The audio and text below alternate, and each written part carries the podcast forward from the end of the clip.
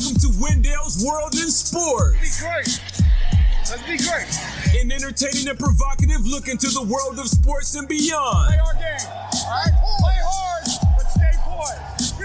Please feel free to go over to Apple iTunes and rate and review. Your feedback is welcome. Go rock this thing, huh? Love you, man. Let's go get it. And now, the host of the program from the Washington, D.C. metropolitan area, Wendell Wallace.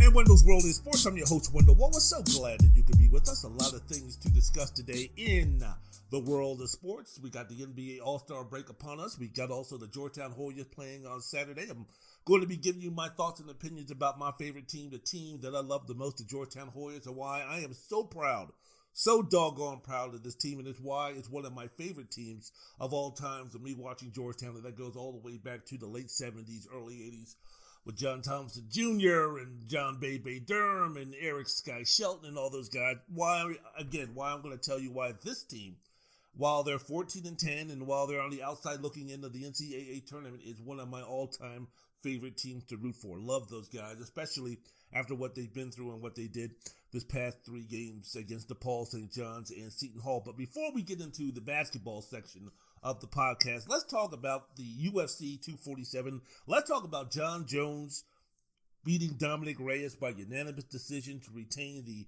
UFC light heavyweight title. The scores were 48 47, 48 47, 49 46. Of course, it came down to rounds four and five. Jones was clearly the victor of those four rounds, or excuse me, of those two rounds. He outlanded Reyes 46 to 34 on significant strikes. Now, me, myself, and I, I had Reyes winning this fight. I had it a split decision. I thought Reyes won rounds one, two, and three, and I thought Jones won four and five. I clearly thought that there was no mistake in that Jones won four, won rounds four and five, and Reyes won rounds one and two. Three was the only one in question. So I said, while I give round three at the time when I was watching the fight, while I said I'll give round three to Reyes. It wouldn't surprise me if one of the judges, or two of the judges, or even all three of the judges scored that round for Jon Jones. So, man, let's just talk about this right now because for the first time in a long time, maybe no, no, no, no, not that, not the first time in a long time. The first time in his career, the subject has been broached, the opinion has been brought up, the discussion has been made. Have we seen the best of Jon Jones? Is Jon Jones now mortal? Is Jon Jones now beatable? What is the question of that? The answer after this fight with Dominick Reyes is yes and yes. Wow.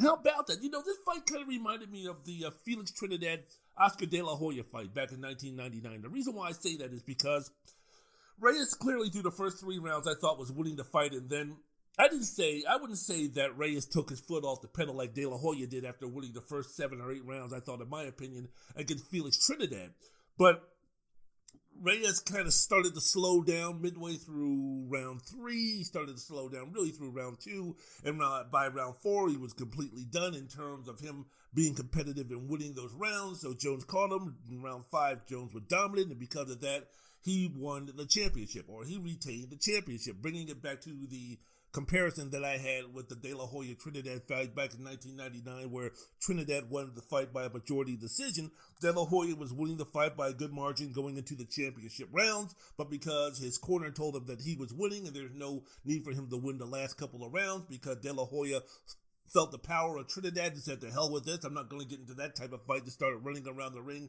And the phrase Chicken De La Hoya came to fruition. Or maybe it was just because Trinidad having the promoter named Bob Arum in his corner to where even though he was dominant in 9, 10, 11, and 12 and didn't knock him down, didn't knock him out, he did just enough in terms of the dominant factor to overcome his slow start in the rounds that he lost the non championship rounds in that fight with De La Hoya, and that was the reason why he won the fight. The same thing I think with Dominick Reyes. Jon Jones had a lot of going for him. There was a lot of things at stake for Jon Jones in terms of UFC records and other things going forward. I thought that Dominick Reyes uh, started off strong, but wasn't because of so much being scared or scared. It was just a matter of him running out of gas. I don't think his corner in any way, shape, or form was talking about you have a 3 0 lead. All you have to do is survive don't get knocked out, don't have a 10-8 round, and you'll win this championship. I don't think this. I don't think this corner told him that at all. But it was just a matter of the fight was too close going into round five to where Jones had a dominant championship round, and you give the championship to the champion who comes on strong. Jon Jones is the champion. Jon Jones is the immortal. Jon Jones is the greatest MMA fighter of all time. And because of that, I thought that Jon Jones uh, did enough in the judge's eyes to where I don't think this was some type of like, I can't believe it. This is ridiculous. This is unbelievable. This is Matt Hamill versus. This is Matt Hamill at UFC 75 versus uh, Michael Bisping type of robbery. So I had Reyes winning. I had him winning by a split decision, but I was not at all surprised or upset or confused or perplexed about Jon Jones retaining his championship. And uh, again, you take a look at the significance of the win for Jones. He became the winningest fighter in title bouts, surpassing my main man George St. Pierre. He extended his unbeaten streak streak to 18. He tied Demetrious Johnson for the most title defenses with 11. And he's still regarded as the best pound for pound fighter in the world, right there with Khabib and Nurmagomedov. So what I've been learning now, because we're moving into a new phase, and I think with boxers, and I think with fighters, uh, with MMA fighters, and really when you take a look, the examples of boxing is so much more. There's so many more examples because the length of the sport compared to MMA. But what we're seeing Jon Jones doing right now in terms of starting to slow down a little bit as far as physically is concerned. He's starting to change his style a little bit more. Now we're starting to see a more strategic Jon Jones when he gets into the octagon and starts fighting. Now we're starting to see a more thinking man Jon Jones when he gets into the octagon and starts fighting. To me, he's bringing out the to me he's bringing out the Lennox Lewis. He's bringing out the Emanuel Steward.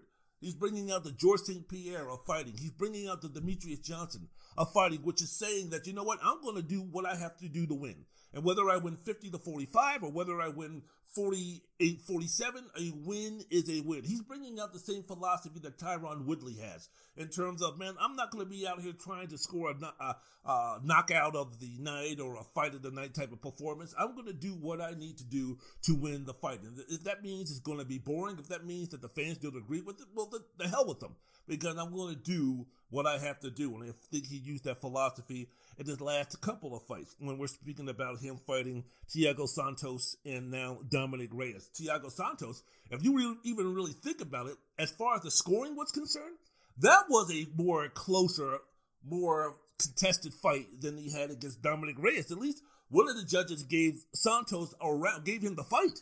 And this was a guy who was walking around and fighting on a bad knee. So again, I've just learned by watching these fighters, these guys all adapt. All the great fighters adapt. Muhammad Ali adapted as far as he got older, especially when you're speaking about Jon Jones coming off a 17 month unwanted vacation from the sport. I mean, this is a guy who now is going to be facing a new generation of fighters. He's going to be facing fighters now who, as far as physically is concerned, is more up to his stature in terms of the reach, in terms of the height, in terms of the physical presence. When he was fighting guys like, say, for instance, Daniel Cormier and Shogun Rua and Rashad Evans and Lyoto Machida and Vitor Belfort and Rampage Jackson and Glover Teixeira. Jones had a tremendous physical advantage just in terms of height, just in terms of reach. I mean, here's a guy, Jon Jones, was speaking about a guy who stands six feet four and has a reach of 84 inches. And when you see him fighting a guy like Daniel Cormier, who's five foot eleven, when you see a guy and Jon Jones fighting Shogun Rua, who was standing six feet one, or Rashad Evans, who stood six, uh, five foot eleven. In fact, he still stands five foot eleven. I don't think he's gotten old enough yet to start shrinking to five ten, five nine, and such. Lyoto Machida was six one. Vitor Belfort six feet. Rampage six foot one. Glover Teixeira, who at the time was considered a big light heavyweight, he stood six two. Now, when Jones is coming back to fight these guys, the fighters that he fought since his quote unquote exile from the sport for a, a year and a half, Gustafsson the first fight back from his exile, his six foot five with a 79 inch reach. Then he fought Anthony Smith, who's six foot four with a 76 inch reach. Then he fought Thiago Santos, who's six foot two with a 76 inch reach. And then Dominick Reyes, he's six foot four with a 77 inch reach. Dominick Reyes is a guy who was a collegiate athlete. So the new type of fighter that Jon Jones is facing now in his second phase of his career this is something where he's not going to be able to physically overpower. This is a guy who's not going to be, who has to take less chances, who has to be a little bit more, more cognizant of taking chances and going for broke because the fighters that he's fighting, he doesn't have that physical advantage as much as he did the first time when he was when he was building his resume as the greatest fighter and most definitely the greatest light heavyweight fighter in MMA history. So yeah, it's going to be something a little bit different. And as I mentioned before, I named those names in terms of who Jones is. I don't know if Jones is quote unquote patterning his style after, but when you take a look at what what was Emanuel Steward all about, especially with Lennox Lewis, the heavyweight champion of the world for a long time, what was his deal? Hey man, keep it simple. Don't do anything stupid. This is working. You keep doing what you're what you're doing. The hell with the crowd. The hell with the booing. The hell with the fact that you're not not knocking anybody out. The hell with the fact that you're not quote unquote putting on a gutsy balls to the wall Ali versus Frazier third uh, thriller vanilla type of you know the thriller in Manila type fight. Just worry about winning the fight, which means stick that jab in his face and then grab onto him when he gets a little bit too close. And that's the same thing with Dominic uh, Demetrious Johnson. Demetrious Johnson, I remember a long time ago reading an article about Demetrious Johnson. He was sitting there talking about, man, I had this fight early on in my career when I first started for the UFC. And I came out there, you know, we were both swinging for each other and we were getting some heavy shots. And I remember sitting in the back, I had a broken nose and my face was all bloodied and I was feeling all this type of pain. And the guy next to me was feeling the same way. Demetrious Johnson had won the fight. But he was sitting up there in the locker room and he was in pain and all this kind of stuff. And he got the word that, wait a minute, the fighter of the, the fight of the night and the bonuses, we didn't get any bonuses? So I put myself through this hell. I, I make my nose got broke, my jaw's all messed up, my eyes just you know. When I wake up tomorrow, I'm gonna be in so much pain. My hands are gonna be hurting, my wrists are gonna be hurting, my shoulders are gonna be hurting, my legs are gonna be hurting, my jaw's gonna be hurting. Everything about me is gonna be hurting for the next week or two. I put myself through all that bullshit and I didn't even get a bonus. I didn't get a fight of the night bonus or anything like that. Well, shit, the hell am I to be doing this nonsense again? Let me see what I can do about just winning fights. And Demetrious Johnson turned into arguably the top three, top four all time fighter in MMA history. So again, Jon Jones, I think, is saying the same thing. Hey, man, I don't. I'm not going to go in there balls to the wall, swinging and trying to do all this crazy stuff against guys like Dominick Reyes, guys like Thiago, Thiago Santos, guys like Anthony Smith, uh, these other guys who are coming up. Because guess what? I don't have the same physical advantage that I did when I was fighting these other guys who are a lot less physical in terms of their stature than I am. Tyron Woodley said it best. I remember when he was fighting Demian Maia when he was the welterweight champion of the world. And it was a boring fight, just like he had against Stevie Boy Thompson and some others.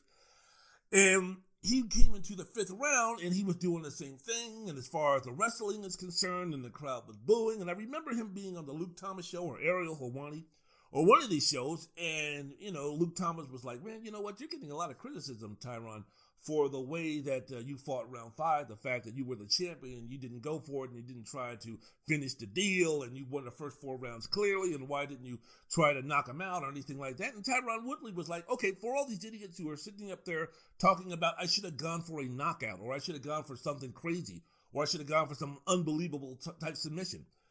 I won the fight 50 to 45. Is that correct? Yeah, that's correct. Okay, so I won the first four rounds very easily doing what I was doing.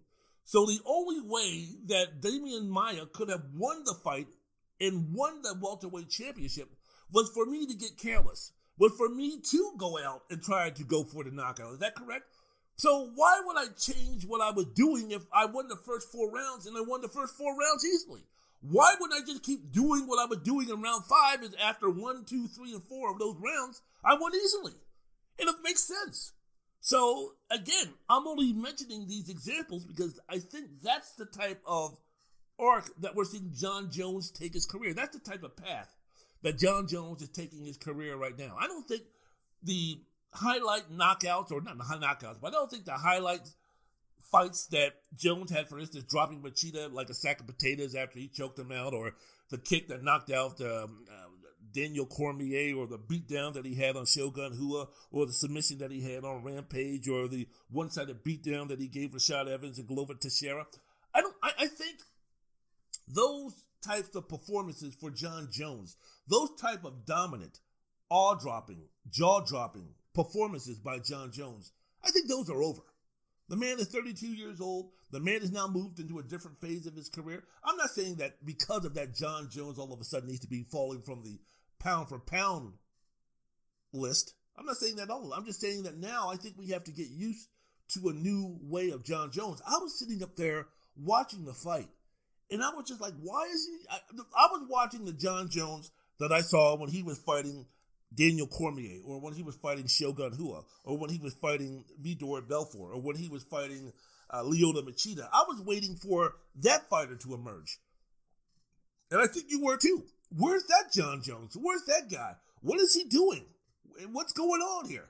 I remember the discussion that people had after the Anthony Smith or yeah the uh, Thiago Santos fight was what's up with Jon Jones? Was he just coasting or was he just didn't take him seriously, or is he bored, or he just doesn't care anymore? What's up with this? Because again, we were expecting the Jon Jones to come in and to dominate like he did the first part of his career. What's going on with this kind of stuff?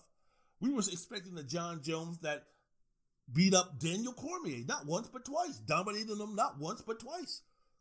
So we were looking for that Jon Jones, and we didn't see him. I think this is the Jon Jones now that's going to be presented to us moving forward, and that's why I say the thoughts of Jon Jones moving to heavyweight. No, no, no, no, no, no, no. There's no need for him to fight Stipe Miocic. There's no need for him to fight Francis Ngannou. No, no. Do I think Jon Jones could be a legitimate heavyweight contender? Yeah, I think so. I think that he could beat up the Junior Dos Santos of the world. I think that he, as far as heavyweights ranked number three or four or five and down, I think Jon Jones would be successful against them. But do I think Jon Jones could beat Stipe Miocic? No. Do I think Jon Jones could beat Francis Ngannou? No. If Jon Jones had a hard time keeping Dominick Reyes down when he put him down, what is he going to do against Ngannou? What is he going to do against Derrick Lewis, who I think he could be competitive against? But that that would be a tougher fight, I think, than most people would think. Especially if Derrick Lewis got himself in shape and got serious for that fight. But what would he do against Miocic? What would he do against Ngannou? Those are the two fighters that I think people, if Jon Jones is going to move up to the heavyweight division, I think the 205 will always be there for Jones in terms of where he's going to be staking his claim, where he's going to be finishing off his career. I don't think Jon Jones is going to become a full time heavyweight. But I think as far as super fights are concerned, I think there's been talk and there has been talk and there's been some yearning and there's been some desire for Jon Jones to move up and fight Stipe Miocic. I say no fucking way. I say stay down here, do the immediate rematch with Dominick Reyes. This is something that you got to take care of there, Jon. This is something where you have to rectify. Because again, I think people are still in the mode of Jon Jones, of being that guy who we saw when he was 23, 24, 25 years old. Jon Jones, that Jon Jones isn't coming back. Those dominant performances by Jon Jones are no longer around. Set your DVR, put in the DVD, go to YouTube, go to UFC.com to see vintage Jon Jones, the Jon Jones that you want to see going forward, the Jon Jones that maybe you expect him to see. That's that Jon Jones is no longer there.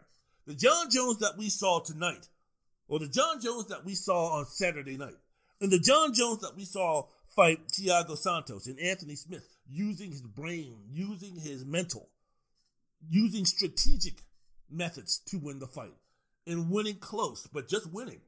Good enough. That's the Jon Jones I think that we're going to see. The Jon Jones who's not going to be taking chances. The Jon Jones who's not going to be reckless. The Jon Jones who's not going to be looking for the quick knockout. If you really think about it, the one thing, the one weakness, if you're looking for a chink in the army, one of the main reasons why I say Jon Jones, keep your bony ass down at light heavyweight, one of the main reasons is because if you take a look at Jon Jones, one thing that he has never been, even when he's been at his doggone best, greatest, greatest of all time, he's never been a knockout knockout guy. Jon Jones is never going to knock out anybody. Jon Jones hasn't knocked out anybody. I think I think the last time that he knocked out somebody was what 2013 or something like that, somewhere around there. That's the last time Jon Jones did anything as far as knocking out somebody. So now you expect him to go to light heavyweight, or you expect him to go to heavyweight, and then and, and compete with monsters like Ngannou and Miocic? Now, maybe he could do the same deal in terms of being strategic because I think, as far as being a mixed martial artist, I think Jon Jones is an extremely intelligent fighter. So maybe there is a way. I mean, Ali did the rope a dope against George Foreman. Ali psyched out the big bear Sonny Liston. There had been some ways where where intelligence beats might. But Stipe Miocic is not George Foreman. Stipe Miocic is not Sonny Liston in terms of his mentality. And oh, by the way, I forgot, Jon Jones ain't no damn Muhammad Ali. So the main deal is that man, just just stay down at light heavyweight, man. Do what George St. Pierre did. Do what Demetrious Johnson is doing. Do what those guys. Do what Anderson Silva's doing. Man, stake your claim on the fact that you can become the greatest light heavyweight champion of all time, and by doing so, solidify your status as the greatest mixed martial artist of all time. Do that. Because I'm, like I said, I'm, I'm, just thinking about what he would do against Miocic, what he would do against Ngannou.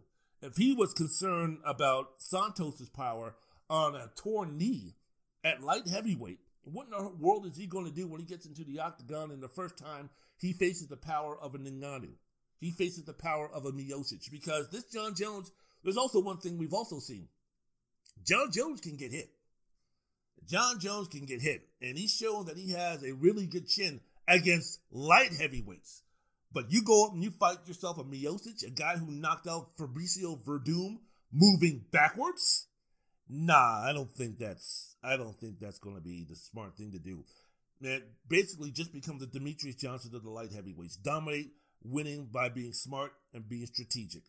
It might not be fan friendly. It might not be rock and sock 'em, but hey, man, it's the best thing for you right now. If you take a look at Jon Jones's last seven UFC fights, the last fight, now we're talking about UFC 165 against Gustafsson. Big, tall, rangy. Notice the pattern here. Dominick Reyes, big, tall, rangy, gave Jon Jones a problem. Gustafsson, big, tall, rangy, good boxing skills. Now Jones can talk about that week that the fact that he didn't train or for that fight he didn't train and he was putting cocaine up his nose and doing all these other things. And you can also bring up the argument that when he fought him in his first fight back from the suspension that he went ahead and he submitted him. Those are all fine and dandy things. But by the time he fought Gustafsson the second time Gustafsson basically had one glove out the octagon. Uh, I think that he I think he retired after his next fight. He got knocked out his next fight in Sweden, put the glove down and said, I'm done. So that Gustafsson he fought coming back, coming back, was not the same Gustafsson that gave him the toughest, still the toughest fight of his career. But if you take a look at the last seven fights that he's had, he's had two TKO victories.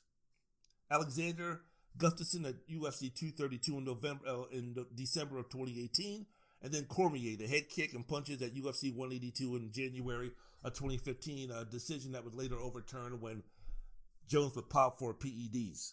But other than that, show me something where, you know, hey, Jon Jones, Jon Jones is the guy who's going to be knocking people out. Jon Jones is the guy who's going to be submitting people. I don't see it. I don't see it at all. So again, this is the guy. Take a look. Take a look at the ledger. Take a look at the ledger. Take a look at the things that Jon Jones has been doing as far as knockouts is concerned. He doesn't have any. I think his last knockout came seven, eight years ago. So Jon Jones has never been a one punch knockout guy. And you're talking about the cream of the crop, if I could use that cliche, of heavyweights, the top two heavyweights in that division. I don't think Jon Jones would stand a chance. So, Jon, you're mortal. Jon, you're 32 years old. And again, just because the gap has narrowed just because the gap has closed, just because now all of a sudden Jon Jones is vulnerable, just because now Jon Jones now has the ability to be beat, still the king of the light heavyweight division is still Jon Jones. And again, people might not know Anthony Smith or Thiago Santos or Dominick Reyes, and people might not know uh, something like a Corey Anderson or anybody like that in the light heavyweight division. But guess what, UFC? That's what you're here for. So you can stop recycling the Conor McGregors and hoping that Ronda Rousey returns to the octagon and everything like that. One of the great things about the UFC or about boxing or about anything in general, keep a bevy of fighters that you can promote. So you don't have to be at the whim and at the beck and call and put and bow down on your knees and put on your knee pads for Conor McGregor. Because if Conor McGregor gets goes away, who gives a fuck if you're a strong company, if you're a strong business? Jon Jones doesn't have to go out there and fight Francis Ngannou. Or he doesn't have to go out and fight Stipe Miocic in the hopes that you can get one big payday or in the hope that that super fight can generate some interest. Let's start building up some of these contenders in the light heavyweight division because there's about three or four fights that I see Jon Jones taking down the road that can occupy his time for the next 12 to 18 months to where he doesn't have to go up and try to fight for the heavyweight championship. That would be great and that would be dandy, like ooh wee, ooh wee, but no, I am not a big fan of that bullshit. Anderson Silva's legacy did just fine staying at 185. George St. Pierre's legend and resume was still strong, staying at 170. He doesn't need to be talking about. Remember that nonsense where it was like Anderson Silva and George St. Pierre for the super fight, and they were going to be fighting at 185, and St. Pierre was like, "Hey, look, man, I walk around at 177. You're asking me to fight at that time the greatest mixed martial artist of all time at his division? I don't think so. There was the nonsense about the super fight between Jon Jones and Anderson Silva at 205, and Anderson Silva even took a couple of fights at 205 on short notice, or just to appease the company, where he embarrassed Forrest Griffin and he knocked out James Irvin when he tried to give him the stink eye. So there was some talk about that that never materialized. And again, the company, the UFC, did quite well the UFC is doing quite well. We don't need to try to always shoehorn these super fights. Now, you're going to ask me this question, right? I know you're going to ask me this question. Wouldn't you love to see Jon Jones fight Stipe Miocic in due time? I would like to see that fight in due time. I would like to see that fight one time in due time. I would like to see that fight after Miocic defends that championship, that heavyweight championship against Daniel Cormier and then Francis Ngannou, and then maybe a couple of others. And then in between, maybe he goes ahead and fights Jon Jones. I would like to see Jon Jones have two or three or four more defenses of the light heavyweight championship, and then maybe go up and have that type of fight with Stipe Miocic. That's the type of thing that I'm talking about. I would like to see Israel Adesanya eventually go up to 205 and try to fight Jon Jones, but after he cleans out the division at middleweight, Every we're so quick to sometimes make these big, huge, quote unquote, super fights. Super fights in sports don't last. You can't make a super fight every month. There's only so many super fights out there. So let's try to make instead of super fights that can happen once every couple of months, let's see what we can do to make really good, competitive, interesting fights at, at for championship fights. Let's see what we can do about building up some light heavyweights. No one knew who Dominick Reyes was. No one was expecting Dominick Reyes to give the give the performance that he had, that he did against Jon Jones. Why is that? Why was it that this fight wasn't talked about more? Why wasn't this fight talked about in terms of, oh man, Jon Jones is going to be fighting Dominick Reyes on Saturday down in Houston, Texas. Man, that's a big fight, man. This, that, and the other. Why wasn't there more hype concerning Dominick Reyes? Why wasn't this given the proper respect that it should have been? Now we've got the template. Now we've got the example. Now we've got it on film. Now we have the evidence. So now let's get let's start with the rematch right now. Let's start building this up. Damn, you did that shit with Chael Sonnen and Anderson Silva, right? Anderson Silva talked, uh, excuse me, Chael Sonnen talked his way into a fight with Anderson Silva, gave him a hell of a challenge, an injured, depleted Anderson Silva in Oakland. Anderson Silva had to rescue himself in the fifth round and win a and win a stoppage on the night where Chael Sonnen, I don't think fought any. I think that was the best Chael Sonnen ever fought in his life. That one night, that one time, that one moment in time when he thought he was more than he could be, when all of his dreams were just a heart away, and the answer was all up to him, and he decided to tap. Well, do you remember that big buildup for the UFC? I believe it was 200, the rematch with Anderson Silva.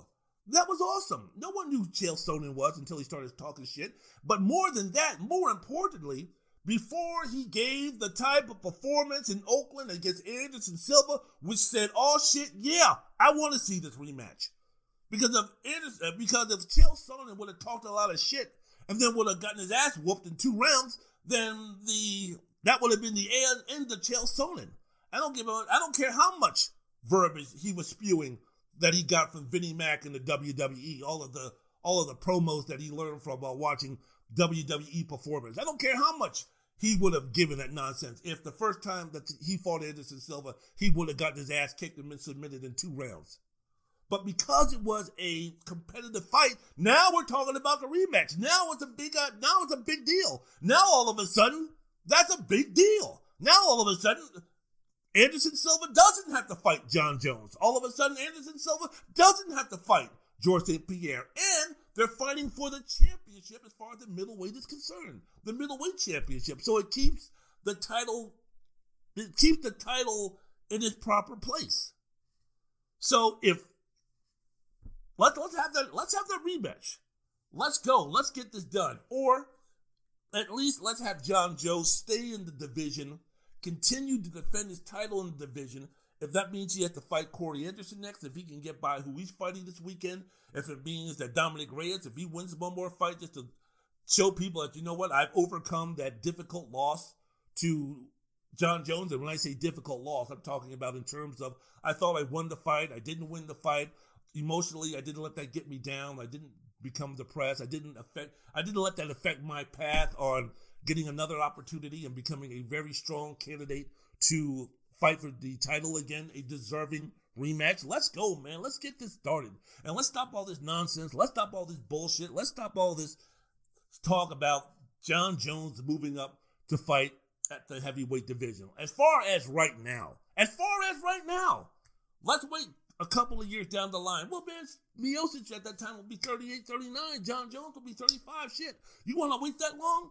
I'm sorry, 4.4 million pay per view buys when Floyd Mayweather fought Manny Pacquiao four or five years past the time that they should have fought.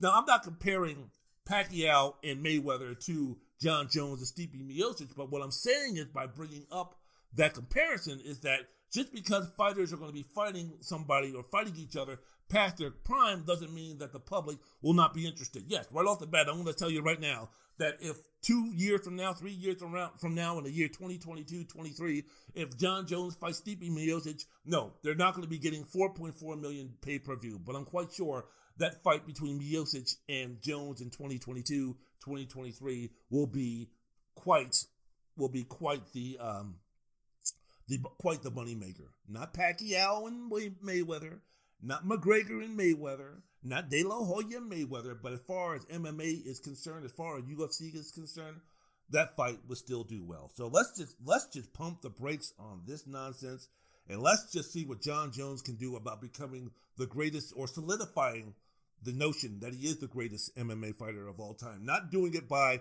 rushing up and fighting Stipe Miocic in the later on this year or this summer or near the end of the year.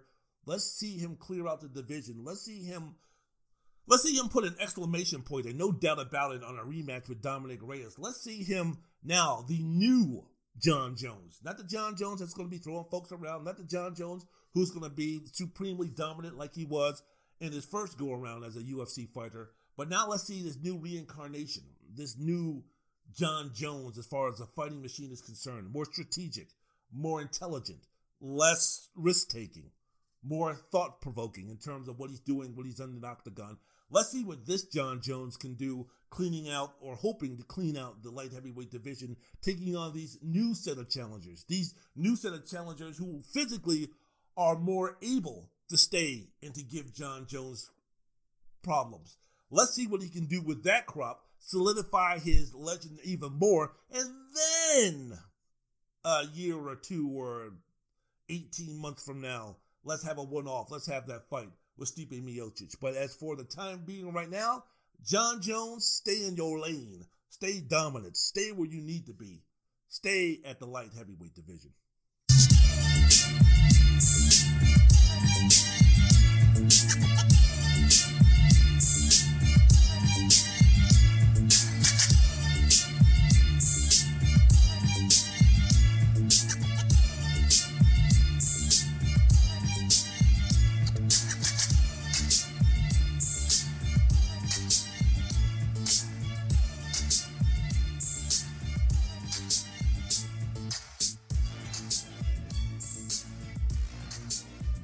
Wendell's World in Sports. I'm your host, Wendell Wallace. So glad that you could be with us. A lot of things to get down and discuss today in the world of sports. Been thinking about, been talking about UFC 247, Jon Jones, Dominick Reyes, talking about that rematch, talking about Jon Jones staying at the light heavyweight division, talking about as of right now, I don't want to see Jon Jones fight Stipe Miocic. Don't want to see Jon Jones fight uh, Francis Ngannou. I just don't. I just don't. So I was speaking on the first part of the podcast about Jon Jones, do what you need to do, and a whole new Jon Jones. And again, hey, we saw Ali float like a butterfly, sting like a bee from the time he started boxing to the time he won the heavyweight championship in 1964 over Sonny Liston, and then defended it against Cleveland Williams and Zora Folley and and um, and uh, oh my goodness, Ernie Terrell, thank you. And that was a whole different Cassius Clay, Muhammad Ali. When he came back after his three and a half year layoff, well, he became a much different fighter.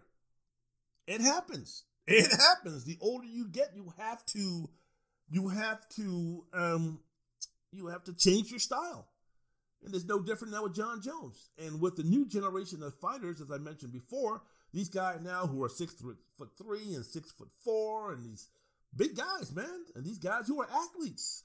It's a whole new set of crop of competition for Jon Jones.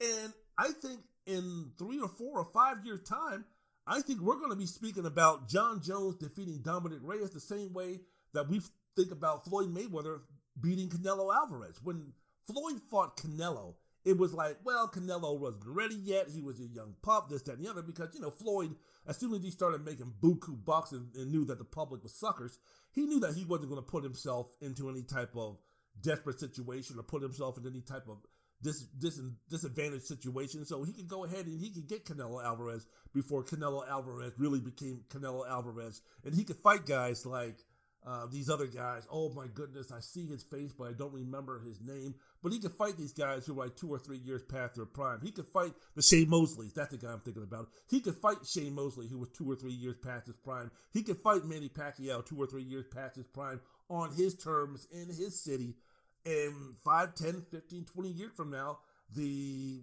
minutia, the cliff notes, the you know the the the, the details of the fight aren't going to be that clear. No one's going to care, but it's just going to say Floyd Mayweather beat Manny Pacquiao. Floyd Mayweather beat Arturo Gatti. Not Arturo Gatti. He, when Floyd fought Arturo, Arturo was still a Floyd was that's before Floyd became Money May.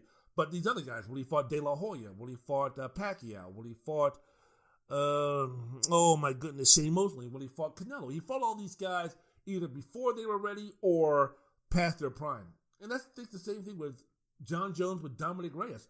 Right now, the victory over Dominick Reyes is all about, well, you know, I don't know. And many people are, are casting Jon Jones out to be the villain almost. Like, well, you know, that's one of the reasons why I don't like Jon Jones because I thought he didn't win the fight. And this Dominick Reyes guy, who's this guy, no big deal.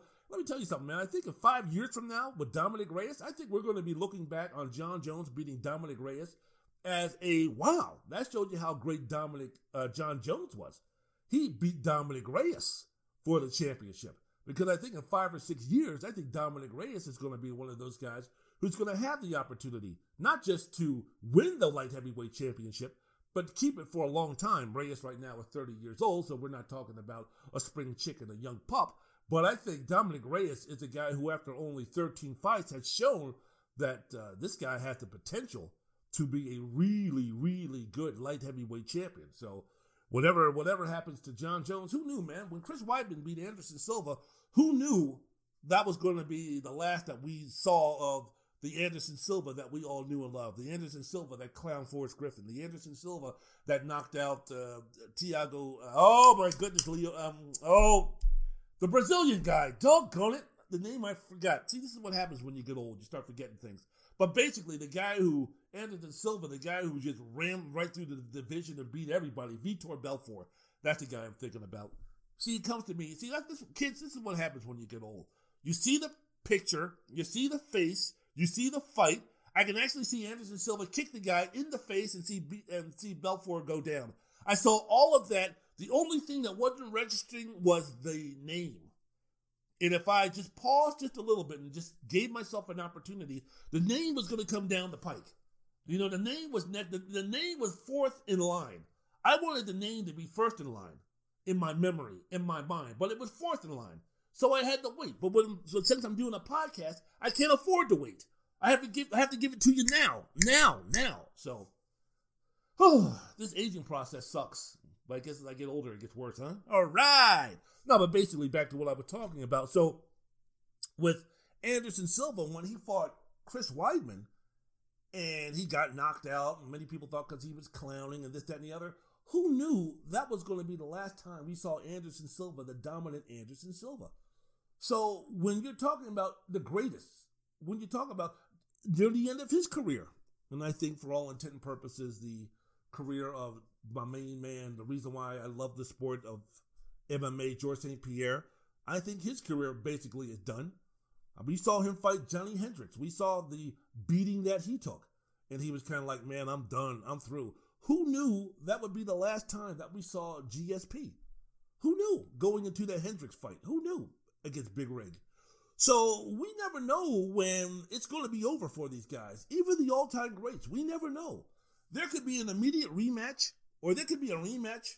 Who knows? Maybe the, the winner of the Corey Anderson John Blachowicz fight, maybe they fight Jon Jones, lose, uh, beat Jon Jones, and that's the last time we see Jon Jones as as what we know him now as the pound for pound greatest fighter of all time. Who knows? It could happen in his next fight. It could happen in his fifth fight. It could happen in six months. It could happen in six years. We don't know. That's one of the interesting things about MMA, man. When when folks lose, when the great ones lose, or it gets difficult, or we never know. We, we don't see a lot of the regression. You understand what I'm saying? We, we it seems like great fighters, legendary fighters, Hall of Fame fighters. It seems like they go from the greatest or one of the greats or the pound for pound best to wow, his career might be in jeopardy in terms of being a legitimate champion.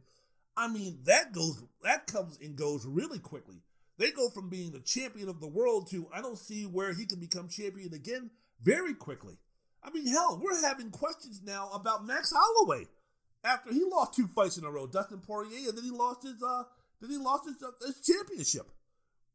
We don't know what's going to be happening as far as the road back to where Max Holloway was before he fought Dustin Poirier. Remember BJ Penn? Was BJ Penn ever the same fighter after he lost to Frankie Edgar in Abu Dhabi? No. So we, we don't know.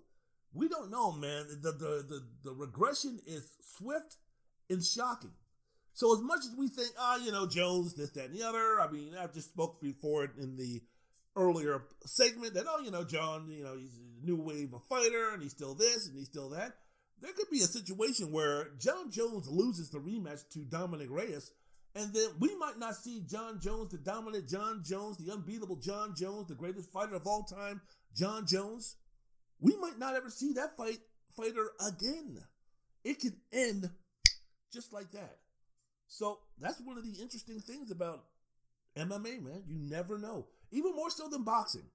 Fighters in turn from them being champions to on the outside looking in to that guy who we loved and adored and put on a pedestal and this guy's the greatest fighter here, and this guy's the champion here, and this guy's the pound for pound great here, and this guy's the best in our generation there. It goes by very, very quickly. So you never ever know. And maybe that's one of that could be maybe that's your argument to me to say, well, that's the reason why Stipe Miocic and Jon Jones needs to get together and get into that fight and get that heavyweight fight going because shit, you never know. You don't know. Who knows? And that could also go for Stipe Miocic. We don't know. We don't know when he's coming back. He's got this injury with his eye. We don't know when he's coming back. So everything is muddled, everything is up in the air, and Jon Jones, man, just stay at light heavyweight and do what you need to do. Wendell's World in Sports.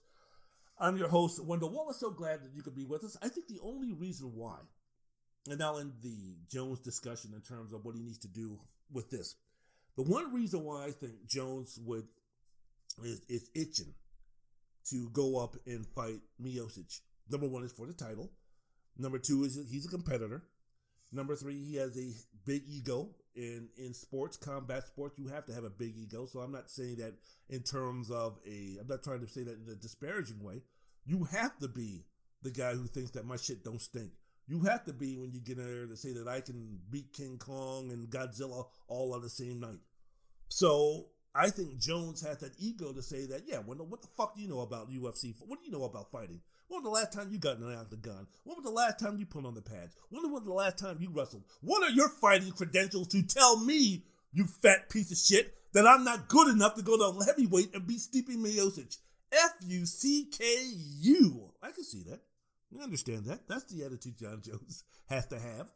But one of the reasons also, another reason also, is because I think he sees his rival. And I, I've never understood this rivalry.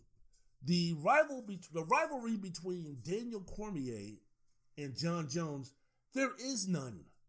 There is none. They're two guys who can't stand each other. They're two guys who are probably two of the top four or five greatest mixed martial artists of all time. And that's about it. And when everything is said and done, Jon Jones is a better mixed martial artist than Daniel Cormier. There is no rivalry. For it to be a rivalry, shouldn't you have to win at least one fight? Hell, how many in what five, six, seven, and eight rounds that they fought, nine and a half rounds that they fought, eight and a half rounds that they fought. How many rounds have Daniel has Daniel Cormier won against Jon Jones? One? Two? That's not a rivalry. That doesn't sit there and be a rivalry. That's the same joke that you used to give when Roger Federer playing Andy Roddick. The rivalry. What rivalry? Why? Because Andy Roddick beat Roger Federer once in the U.S. Open? Name another time. The rivalry between Maria Sharapova and Serena Williams. What rivalry? See, Serena lost to Sharapova in the Wimbledon final. Serena said, fuck this bitch, and never lost to her again. The only time he lost to her was what? When, when, no, in fact, no, no. In fact, Serena even took, Serena even took Sharapova's boyfriend away from her. So she's scoring and winning and beating her both on the court and off the court. So there's no rivalry between Serena and Sharapova. There was no rivalry between Andy Roddick and Roger Federer, and there's no rivalry between Jon Jones and Daniel Cormier. They're just two people who just can't stand each other, who just happen to be extraordinary, legendary mixed martial artists. But just to get under Cormier's craw, and just to kind of like one up him one more time, if Jon Jones can go ahead and beat Miocic or whoever the champion is at that is at that time and become the heavyweight champion, that's the only thing on the resume that Daniel Cormier has over Jon Jones, that he's a two-time simultaneous champion. And Jon Jones can talk about all the shit he wants about, well, you know, you never beat me and I handed you the light heavyweight championship because of my stupidity and all those other things. That may be true, but again, just like I mentioned before, about 10, 15, 20 years from down the road from now, when we speak about Pacquiao and Mayweather, when we speak about Shane Mosley and Mayweather, when we talk about uh, Canelo and, and, um, and, and Floyd Mayweather, the minutia, the details are not going to be needed or wanted or or heard. So when everything is said and done, it's well, yeah, okay, Jon Jones, you got on Cormier, you beat Cormier twice, but guess what? One was thrown out because you were cheating. And the other one is the fact that guess what? I've won I've won two belts. You only won one. So I think Jones is kind of itching to kind of get up there and do the one-upmanship. And I also have I also think that he believes that that's something that kind of Cormier can kind of needle needle him about. This rivalry ain't going away, man. This is going to be something where I think these two guys, God willing, if they live to be in their 60s, 70s, and 80s, I think these two will still be going after each other and be sitting up there talking about two belt champion, Jon. Two belt champion. I beat Miocic. What happened to you? Skinny. So, I mean, that's going to be interesting to follow. And that, that would be one of the main reasons why I think um, Jon Jones would go up and fight Stipe Miocic sooner rather than later. When I'm saying sooner rather than later, I'm talking about his next fight or two. Wendell's World in Sports. I'm your host, Wendell Wallace. So glad that you could be with us. Okay, let's let's let's go ahead and tackle this. Let's get this out of the way. Bring up a chair. Let me sit down. Sit down. Have a seat. Stop what you're doing. Stop what you're doing. Sit down. You good? You set? All right. One of the biggest takeaways from this fight: horrible scoring from the judge, from one of the judges. In fact, that really, if you think about it, that could be the leading force that could drive the public to wanting this as far as an immediate rematch. If the scores would have been 49 48 or 48 47 across the board, I don't think maybe there was there would have been such a clamoring or there would have been such sympathy for Dominick Reyes. But 49 46 throws everything in far as, well, you know, Dominick Reyes really got screwed. I think that he got screwed shouting and screaming would be less if the scores were 48 47, but 49 46. Judge Joe Solis scored it 49 46, four rounds to one for Jon Jones. As I mentioned before, four and five, yeah, you definitely give Jon Jones. How in the hell, and maybe round three, you give Jon Jones. Understood. How in the living hell, Joe, can you give one of the first two rounds to Jon Jones? Have no fucking clue. If he if he gave round one to Jon Jones, he shouldn't judge anything. I mean anything in life. Forget MMA matches. He shouldn't judge anything. How does this dress on me look, make me look? Does this dress make me look fat? How do you think I'm doing here? How do you think he shouldn't be able to judge or give an opinion on anything? If Judge Solis found Joe Solis saw round one going to Jon Jones. So basically what happens is that scorecard. Congratulations, Joe Solis. Congratulations. You have officially made the CJ Ross Adalaide Byrd pantheon of judging. You have become the CJ Ross or Adalaide Byrd of MMA judging. Congratulations. Way to go. Awesome. Awesome. Now, when you hear the name Joe Solis, as far as the scorecard, as far as the judge is concerned, the next time they're fighting in Houston, Texas, you're going to hear the groan of oh that is made by viewers when we hear one of the judges is CJ Ross or Adalaide Byrd Vegas boxing. So that man should never be allowed to judge an MMA fight again. And here's the deal. Here's the most interesting thing. This was a tweet from Aaron uh, of TSN. Joe Solis, he said he'd given Jones the second, third, fourth, and fifth rounds of that fight. Unfucking believable. But here's the deal. Um, this this is a guy who has some who has some experience doing this such. He's a he's a mixed martial artist instructor. He's been training since 1977. Among his listed achievements are black belts in judo and Brazilian jiu-jitsu. He's reportedly a certified uh, teacher or martial arts instructor. So this is not some guy who has just a boxing background. This is a guy. This isn't a guy who has no idea about what mixed martial arts or the fighting arts is all about. This is a guy who teaches this stuff. Unbelievable. But when you take a look at some of his decisions, they've just been like head scratching. So I don't I don't know about that one. I don't know about that nonsense. So this wasn't a situation where, you know, Judge Solis was a guy who never had never stepped into the octagon or doesn't know what he's talking about. No, this guy's actually an instructor. And he's been training for almost 40, he's been training for over 40 years.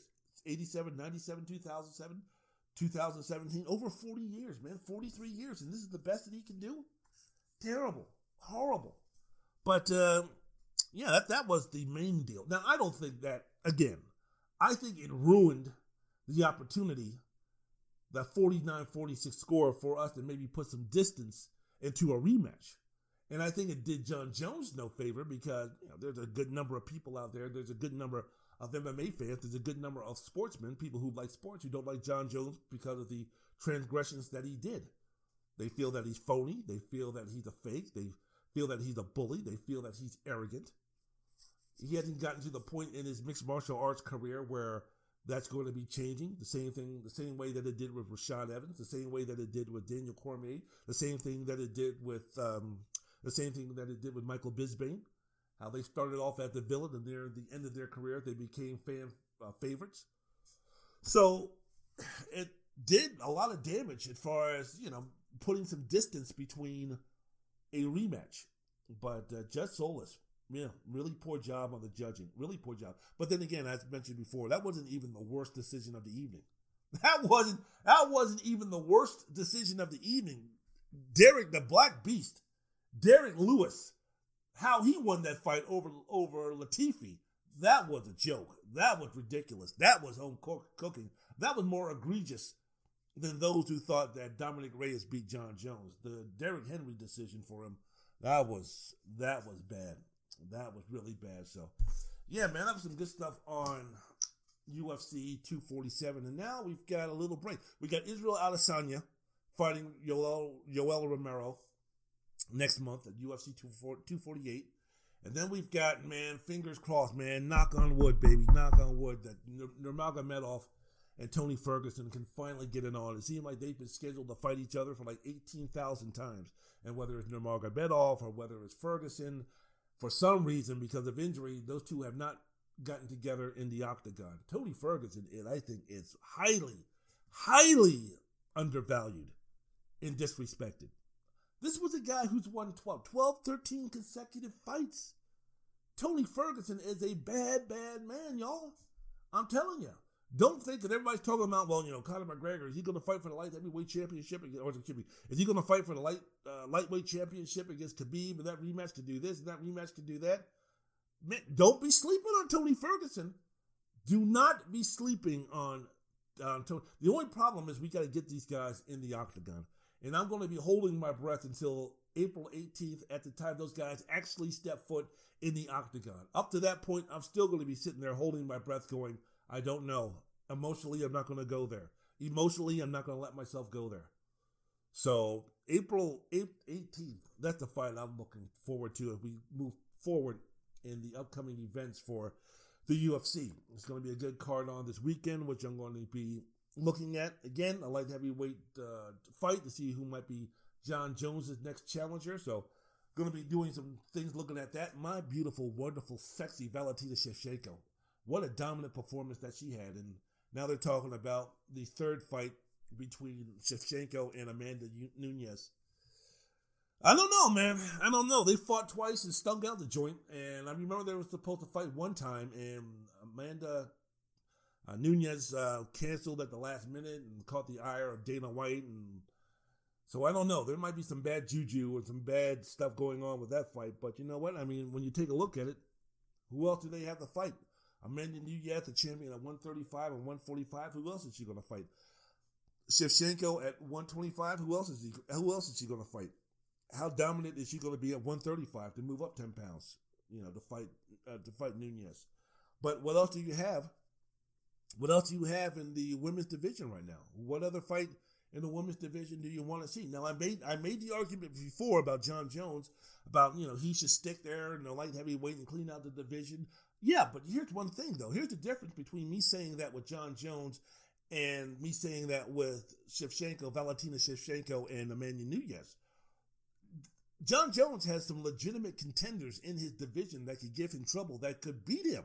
Jon Jones would still be favored, but there's legitimate there's legitimate contenders. I don't think there's any legitimate contenders for the bantamweight in the uh, in the division that uh, Shevchenko and Nunes are in. That's the only difference there's a lot more dearth uh, in, in that division than others. So we'll see what happens. We'll see what happens. But overall, it was a good night of fighting. I enjoyed it. And as I mentioned before, I'm looking forward to the upcoming bouts and see where all of this stuff finally figures itself out.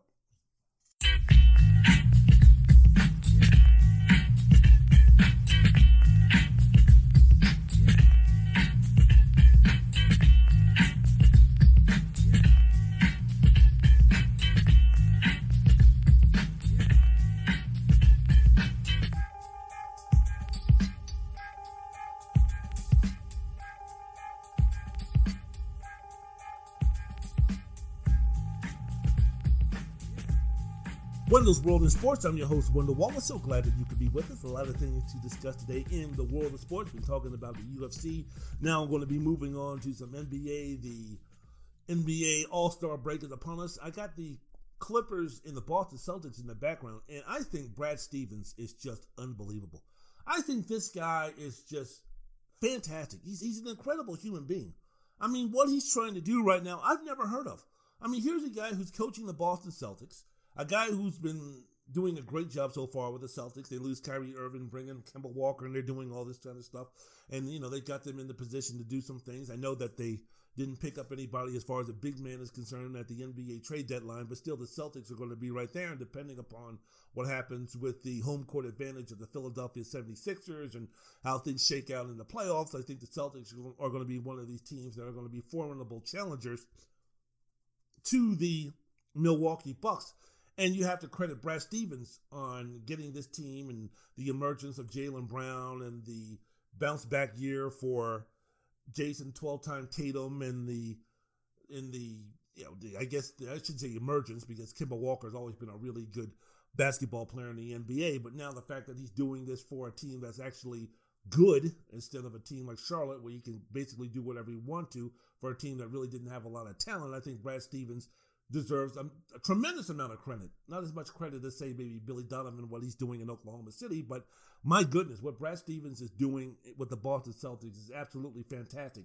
And if you equate all of those things in the fact that this man is also trying to become the next nominee, the Democratic uh, presidential candidate for the White House, I think the guy's unbelievable. I think Brad Stevens is just unbelievable. Going by his, you know, changing his name to Pete Buttigieg and going on a debate and up there in Iowa and New Hampshire and doing what he's doing. I, I mean, you know, Stevens has been absolutely fantastic on the debate stage. I mean, he's taken on Biden, he's taken on Warren, he's taken on Sanders. He's what, what, what, what, what? Wait a minute. What, what'd you say? There are two people. No, what? Sanders? Wait, hold on. Are you trying to tell me that Buttigieg and Stevens are two different people? You mean or not? But I saw it. Are you sure? I thought Buttigieg was his alias. You know, like that, that country music singer, Garth Brooks? You know, like uh, Beyonce, Sasha Fierce? That, that really is? Those are two different people? Oh, oh. never mind. Never mind. They're not like Cliff and Chris Paul, you know, the, the, the Allstate guy? That, no? There's no connection there between Buttigieg and, and they're not brothers separated? That, no? Okay. All right. Okay. anyway, sorry about that. Okay. Uh, Wendell's World in Sports. I mean, oops. Wendell's World in Sports. That's an attempt at comedy. Wendell's World in Sports. I'll be here all the week. Thank you. Wendell's World in Sports. I'm your host, Wendell Wallace. So glad that you could be with us.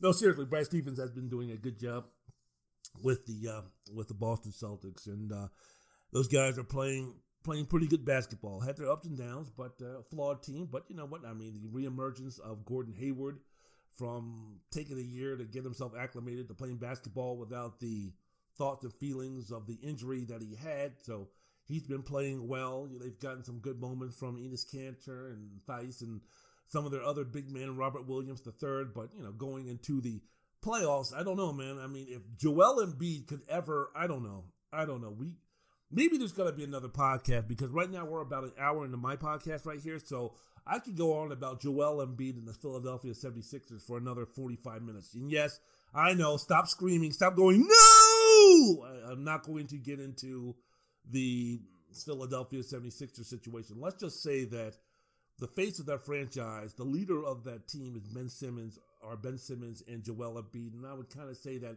this is Joel Embiid's team. If Joel Embiid is going to be the guy on your team, the leader on your team, the franchise guy, the guy that you're going to be looking forward, looking to to see what he can do to get you to a championship or the NBA Finals or reach your potential, I don't think Joel Embiid, maturity wise, has the ability to get you there just yet. Just yet. I'm not saying that this is something that's terminal in terms of his unprofessionalism at times and his immaturity at times, but as of right now, if you're taking a look at the 2019 2020 season and going into the 2020 NBA playoffs as we stand right now, going into the All Star break. Joel Embiid, I would not put my faith in in terms of him being the guy that's going to lead the resurgence of Philadelphia and have them play on the road, or at least play near the efficiency and the passion and the level of play that they play at home on the road. I mean, the inconsistency can be led straight toward Joel Embiid. He's not the only reason. I'm not putting all the blame on him, of course, but with him being the leader on the team, with him being the best player on the team, I swear, man, he's got so much Dwight Howard in him where it's like, and I mean Dwight Howard in his prime, in his in his Orlando days, in the fact that, man, you, you just thought if if Dwight Howard could have just grown up and stopped acting like a goof and just taking his craft seriously and really become dedicated and just just just concentrate on just dominating and just being the best that he could be. That Dwight Howard could have been that guy, not LeBron James, not Kobe Bryant, not anybody else. Dwight Howard could have been the most unstoppable force in the NBA during his prime, but he was too immature, he was too goofy, he was too much of a scatterbrain to, to do that. And I feel that's the same way with Joel Embiid. That's the comparison I bring with Joel Embiid and Dwight Howard. Joel Embiid should be the most dominant player in the NBA right now. Not LeBron, not Luka, not Giannis, not James Harden, not any of those guys. The most dominant player in the NBA right now should be Joel Embiid. But unfortunately, Joel Embiid doesn't have the mentality, he doesn't have the maturity to do that. He just doesn't have it. So those unbelievable gifts that he has to be dominant. And just like Dwight Howard, I remember when Dwight Howard was playing for Orlando. I saw it because I was in Laughlin. I was teaching in Laughlin, and I was at the hotel watching the game in my hotel room, and they were playing the Knicks. And okay, it's the Knicks, all right, but still, they were playing the Knicks, and Howard was just dominant. I don't know if he had a bad day. I don't know if his girlfriend at the time pissed him off. I don't know what was going on in his life, but Dwight was not in a good mood and he wanted to take his anger and his frustration, whatever was bothering him, whatever he feel, whatever what was going on in his life where he felt was doing him wrong, he was going to take it out on the New York Knicks. And man, that guy was dominant. The Knicks had zero. I forgot. I don't know if it was Eddie Curry back then or Tyson Chandler. I don't remember who the center that was guarding him that night, but man, they had no chance because Dwight was angry. He was locked in. He wanted to punish somebody. He wanted to dominate somebody. Again, he was angry at somebody and he was going to take it out on the New York Knicks. And I don't think I've seen Dwight Howard before since play that dominant.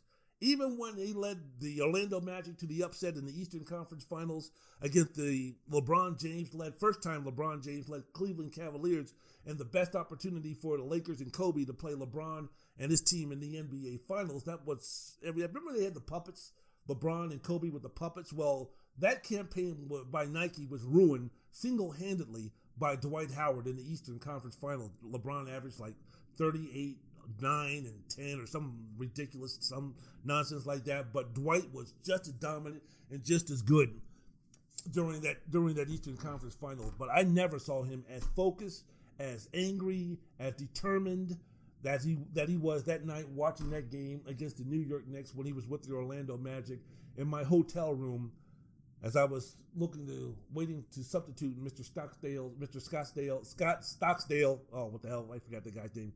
Scott's uh, government class the next day watching that game. I was like, damn, if this guy's going to play like this on a consistent basis, the league is in some trouble.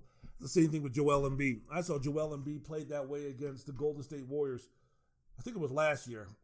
Golden State had nobody, nobody to stop that guy, and Joel just dominated, dominated from the offensive end of the floor, dominated from the defensive end of the floor, dominated just all. There was no, there was nothing Golden State could do to stop that man. If that Joel Embiid could play, could play like that, 82 game schedule. He plays 65 games because of injury, rest, whatever. If Embiid could play like that, 45 out of the 65 games, that's it. That's it. The way I saw him play against Golden State that night doesn't even have to be every single game, Joel. Just give me 50. You know, other other eight you can basically take off, and the other seven you can give me anywhere between 65 and 75 percent. But for 45, 50 games, give me that dominant fuck you, I'm gonna dominate you, I hate your mother. If your grandmother was here, I would and she was guarding me, I would elbow her in the face and, and yam on her head. Give me that Joel for at least 50 games, and we'll be cool. And Joel would, would win the MVP every single year. And the Philadelphia 76ers would be a serious challenge for the NBA championship. But that Joel Embiid is not coming around. He's too out of shape, he's too injury prone, and he's too immature. So, Philadelphia 76ers, there you go. And you know, we got Al Horford now who's hurt and he's coming off the bench now, and Ben Simmons doesn't want to shoot a jump shot or three point shot, and Tobias Harris, he's a nice, but he's nice, and Jason Richardson is nice, and they've got some nice players, but that team is set up around Joel Embiid and Ben Simmons. And those guys have to find a way. The problem is, is that both of those guys. The problem is Joel Embiid is a more willing outside shooter as a better and more willing outside shooter, three point shooter than Ben Simmons is. And really, I think the best team that Philadelphia can have, if Joel's not going to give maximum effort, if Joel's going to be playing to where Philadelphia fans are booing them, booing him, and he's turning around and telling the fans to shut the fuck up, if that Joel Embiid is going to be is this, is this, uh, being there for the Philadelphia 76ers, then I think the best Philadelphia team is to have Ben Simmons be the point power forward, to where he can dribble the ball down, get into the block, and then have cutters, and then have some folks do some screening actions and do some other things to where you know that unless it's a layup or a dunk, that Ben Simmons is not going to be shooting the basketball. So let's see what we can do about while Ben Simmons is in the post. Let's see what they can do about running some off, some some you know some some action, some opposite side action to get some three point shots up and this that and the other. Well, let's see about that. So cutting to the basket because with Joel and Ben Simmons, you have two guys on the court who are your leaders who can't basically who can't shoot. So that is a problem for the Philadelphia 76ers moving forward. But we'll see how Brett Brown deals with this. Brett Brown better do something because if Philadelphia is one and done, then Brett Brown, I believe, I'm guessing, I'm assuming, will not be the head coach of the Philadelphia 76ers. And there could be a whole different look to Philadelphia if the 76ers do what Boston did last year with Ty- Kyrie Irving, which is basically embarrass themselves in the playoffs and changes had to be made in that situation. Expect the same thing in terms of a turnaround, a change. And that could also also mean Elton Brand GM. So some interesting things going forward with the Philadelphia 76ers. Wendell's World in Sports. I'm your host, Wendell Wallace. So glad that you could be with us. So yes, All-Star break is upon us. Um, so far, it's been a good season for the league. For me, now, again, I love the NBA. I love the NBA. You know, it's my favorite sport and all those th- type of things. So maybe I'm biased. I'm a guy when it comes to the NBA. I try to be realistic, but I also am a guy who, admittedly, is a glass half full guy to when it comes to some of his issues. But uh, so far, so good. The loss. Oh, I saw that game between LA and Denver last night. That was a good game, man. LeBron, LeBron is something else. 17 years and he's still doing the thing. And he's. I, I'm waiting for the LeBron checkout on some of his, whether it be on defense or taking some games off or taking more plays off or load management and all of those things. I don't see it. I don't see it. I'm waiting for some of the minor injuries on Anthony Davis to affect his play. I don't see it. I see I see a Laker team right now who I don't think can beat the Clippers when everything is all said and done, especially now with the Clippers acquiring Marcus Morris. But um, LA was impressive last night. Luka comes back from his ankle injury and scores 30 something points and almost has a triple double against the Sacramento Kings. Good time in the NBA right now. And again, since football is now over, I can concentrate all my time on Georgetown and the uh, NBA. It's going to be an interesting race to uh, the playoffs. The Eastern Conference is jacked as far as the bottom feeders are concerned for the for the final spot in the NBA playoffs, but it should be interesting. Utah doing their thing. Toronto just had their 15 game winning streak snap, but Pascal Siakam still continues to play well. And despite the fact they don't have the the main guy Kawhi Leonard playing for them this year, I mean their win pace for compared to the season before when you're speaking about Toronto is either one game off or just about the same. So it'll be interesting it'll be interesting moving forward. Here's something, though, that kind of interests me. And this was re- reported by uh, ESPN's Adrian Wojnarowski that the NBA informed its teams a few weeks ago that it wants to continue studying and discussing some significant items, including an in-season tournament, a play-in tournament, and the reseeding of the conference finals. The NBA really hope to get this thing rolling by the 2021-2022 season, the year of the 75th anniversary, and it's really discussing this right now with the television partners to see what they can do because one of the things Adam Silver is looking to do is to kind of think outside the box to see what we can do to kind of make some of these dog days in the NBA mean something. Because as of right now, heading into the All Star break, these guys, these teams, these players are basically looking forward toward this break. It's been a long season. First time this has been an extended break, so you have guys now taking their families, taking their girlfriends, taking their boyfriends, you know, keeping them in the closet that way.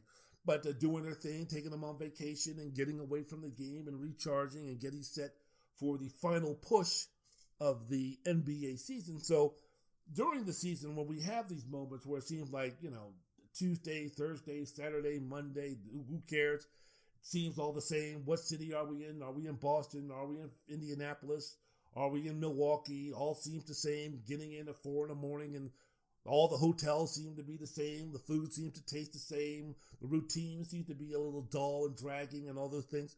It's a good time now for the players to get away and to kind of put a little spice into the regular season during those dog days, which I just mentioned. Adam Silver is thinking about coming up with some games that might mean something, such as an in-season tournament, something, an idea that he got from watching soccer games, European soccer games, or should I say football games. So I don't know about that kind of stuff, man. I mean, really, what does it mean? Because because they always use this stuff about, you know, in college basketball, for instance, they have the preseason tournaments. And you have these tournaments like the one in Maui and the one in the Battle for Atlantis over in these exotic places and all of these other things. And, you know, people are talking about, you know, this could be, it could be something similar. I think if you're going to even get this to pass in a perfect world, it's got to be a situation where it's like, look, you got to offer these players a whole bunch of money for the victor, and then you got to have them in places like, say, Las Vegas, or have it in places like Hawaii or something like that. But then again, that's going to mess with the owners, talking about, well, wait a minute, are you going to take home games away from us so you can have a tournament or have some of the regular season games being played in Las Vegas or being played in Seattle or being played in Hawaii or being played in Bermuda or being played in the Bahamas or whatever. I don't know. I mean, you know, I'm just I'm just naming some locales that maybe the maybe the players might be like, oh, okay. I mean, I I wouldn't mind if I'm gonna have to play in these fucking games. I wouldn't mind spending a week down there in in Cabo or spending a week over in the Bahamas or spending a week over in Maui or or something like that. I don't know. Or spending a week out in Vegas or spending, I don't know. I don't know. I'm just right now kind of thinking out of my head and talking out of my ass right now when it comes to this kind of stuff. But yeah, I mean, like in college basketball, you have the Maui Invitational, the Battle for the Atlantis in the Bahamas, the 2K Empire Classic at Madison Square Garden. That's a two day event. You got the Las Vegas Invitational. You got the Cancun Challenge. You have the Paradise Jam in the Virgin Islands. If you're going to have some type of in season tournament, would you have those type of locales? And if you're thinking about why should you have those tournaments even to begin with, I mean, let's take a look at college basketball, right? Do you even remember? Do you even know who participated in the Maui Invitational, let alone who won it? Same thing go for Battle with Atlantis or the 2K Empire Classic. I know Georgetown was in that. Um, the Las Vegas Invitational. Do you even know who even participated in these games, let alone who won it? So basically, by the time the playoffs roll around, I mean, this this I know that well, you know, one of the incentives is the fact that there's only one team that can win an NBA championship. There's only 16 teams that can make the playoffs. What do we have to do for the other teams in our league to have the fans come out and give them a reason to watch a basketball game? What do we need to do to have fans in Sacramento come to the games to watch them play? What do we need to do to have teams this year of the Golden State Warriors to come out and watch them play? What do we need to do to have fans of the Washington Wizards come out and watch them play in February and January and March when they are when they're basically already eliminated from winning a championship, from being in the playoffs? What can we do with the New York Knicks? What can we do with the Brooklyn Nets? What can we do with these teams that are not vying for a championship, who don't really have a realistic shot of making the championship like the Cleveland Cavaliers? What can we do that give these fans incentives to buy tickets or to even be interested in watching their team play. Ah, I got an idea. We'll have them be the champions of the Las Vegas Open, or we'll have them be the champions of the Cancun Challenge, or the champions of the Honolulu Hula Hula Hulus. I don't know, or something like that. I don't think fans really care about that nonsense. I don't think fans really care. Especially if you ask a team, say for instance, who won the Maui Invitational, how well does that translate for them in terms of college basketball is concerned, making the tournament? Does that appease the fan base? Does that appease the athletic director if you're a coach in college basketball to say, yeah, we missed the tournament, but we sure did well in the Maui Invitational? The ultimate prize is to win a championship. The ultimate prize is to work your way to win a championship. And if you have these playing games, these tournament in season uh, uh, uh, tournament games in the NBA, who cares if you're John Beilein? Who cares if you're Mike Woodson or not uh, um, uh, David uh, Tinzel, the, the coach of the New York Knicks, who named this David. Oh, never mind. But when you have these coaches whose jobs are on the line, well, who gives a fuck about them winning a tournament in December or or February or March? Who cares, man? Are you how well are you doing as far as making it to the David Fizdale? Thank you. How how far are you in your development of making it to the NBA playoffs and eventually being contenders for an NBA championship? Do you think if the Boston Celtics stunk, if the LA Lakers stunk, if the Chicago Bulls stunk, that people are going to be up there dancing in the street like Martha and the Vandellas because they won the Maui Invitational or they won some in-season tournament? If you're a Laker fan, if you're a Celtics fan, if you're uh, Indiana Pacer fan or anything like that, no, no. So that's my that's my deal with it. Some of the other things that he was talking about, the in-season or the play-in tournament, I think that's a pretty decent idea. Um, here's one thing that I thought of though on Wendell's World in Sports. I'm your host, Wendell Wallace, here the podcast. So doggone glad that you could be with us. Here was my thing because everybody's speaking about tanking. You know, people have always whined and complained about teams who are not in the playoffs, especially in basketball, teams who are tanking. And when you equate tanking, you're also equating load management. That teams are sitting out their stars or teams are not playing their stars to the fullest because they want to get a better seed or they want to get a better opportunity to get the number one pick. This is a one example of a team that's tanking or teams that are tanking and it goes to load management. So they're thinking about, you know, what can we do to kind of stop this? What can we do to have our TV partners happy and not feel that we're getting gypped when we see the Los Angeles Clippers on TNT or ABC or ESPN. We don't know if Kawhi Leonard's going to be playing because of load management. Well, we hope that we don't have a game with the Los Angeles Lakers playing and the LeBron James and Anthony Davis aren't playing because of load management, especially now since you're getting into the months of February and April that the regular season is winding down. What's going to be, what, what thought or what, what can you do for us to make sure that the Joel Embiids and the Kawhi Leonards and the James Hardens and the Luka Doncic and the Giannis Antetokounmpo who missed the other game uh, last night against the who were they playing last night? I watched that game.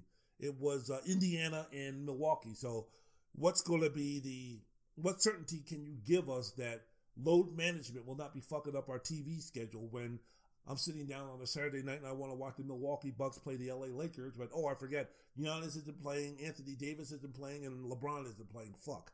So what what can you give us to make sure that that doesn't happen? Well, here's my deal with that, and I I think this is, might be a pretty good idea. I've started the formulation of it.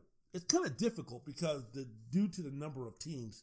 But I say this, man, there should be a there should be a tournament. People are talking about in-season tournaments in the NBA. Here's what I suggest. There should be a tournament at the end of the season, once the playoffs are set. I think there should be a tournament for teams to play for the number one pick. Teams that should be playing for lottery positions. I think that there should be a tournament concerning that.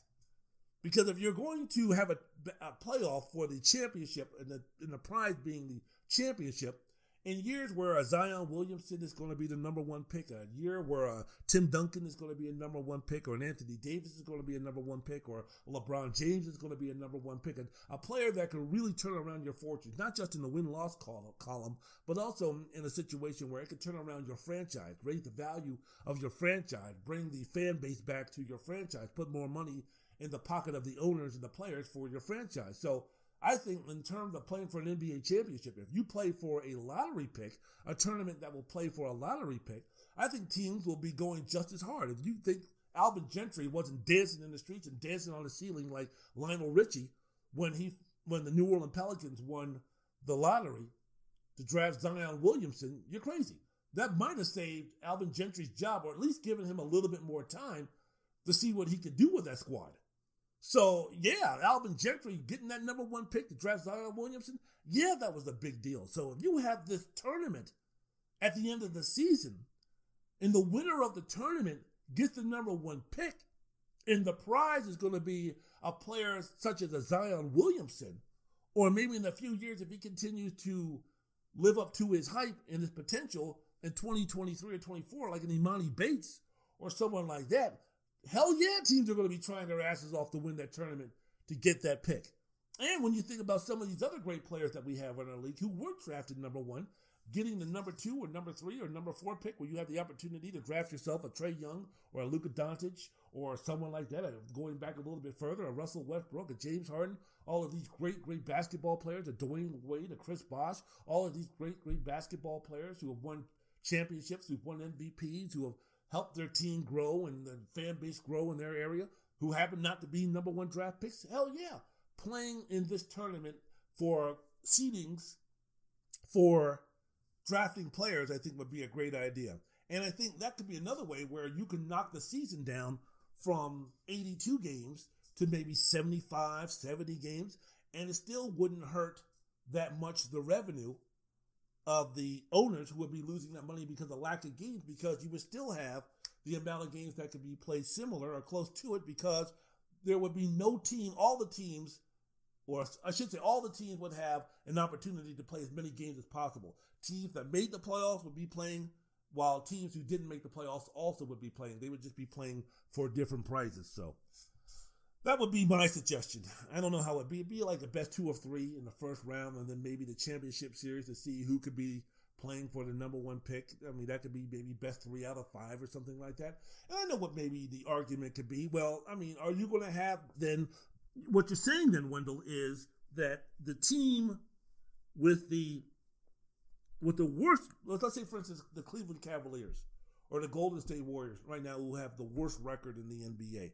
Well, you're really eliminating their chances of getting the number one pick because you're gonna they're gonna be playing in a tournament against a team that's going to be much better than them. I mean, how in the Western Conference, you know, and sometimes there could be scenarios down the road in the Western Conference where a Western Conference is going to be stacked, and the team that's the ninth or the tenth place team in the Western Conference, they might have been they might have won 48 games. They might have won 45 games compared to a team in the Eastern Conference who maybe only won 32 games. So basically, you're giving the number one pick to a team that won 40 something games because obviously they should be the favorite to win the championship because they are the best team. Shouldn't we be talking about giving the worst team in the league, the team that needs the most help in getting them number one pick, shouldn't we then be able to have them get the number one pick? No. We already have a, a ping pong. We already have the lottery where that's kind of thrown out the window when they're trying to make it harder for teams to uh, to uh, get the number one pick with bad records.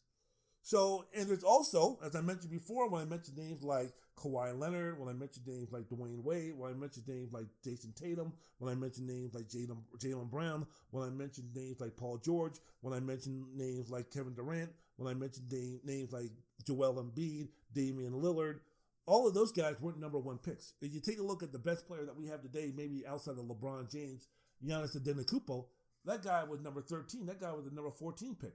The guy who won the championship last year and was the MVP, Kawhi Leonard, he was a guy who was drafted in the middle of the first round. So just because you get yourself the number one pick, yeah, when it's someone like a Zion, yeah, when it's someone like a LeBron, yeah, when it's someone like an Anthony Davis, sure, it would be nice. But just because you're drafting number one doesn't automatically mean you're going to be drafting a player who is going to be guaranteed head and shoulders to turn your chances of losing basketball to winning basketball around, especially if you're with a poor organization. It takes more than just drafting the best player on that draft and then expecting him to turn turn things around. As Patrick Ewing, who was the number one pick in 85 out of Georgetown, went to the Knicks and was never given another all-star player to play with, who went through bad coaches and bad teammates and had to fight Michael Jordan and such.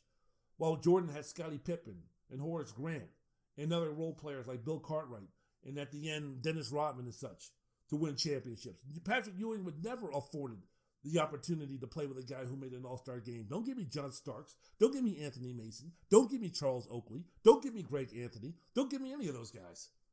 You know, don't give me Derek Harper. Don't give me Rolando Blackman. Don't give me Charles Smith. Patrick Ewing never had a legitimate star basketball player, all-star, top 10, top 15 player to play with. So just because you get the number one pick, and just because you get a generational talent, all star, all legend, everything NBA potential type player, and you know that doesn't automatically mean that you're going to be winning championships. That automatically means that doesn't mean that you're going to be having a dynasty.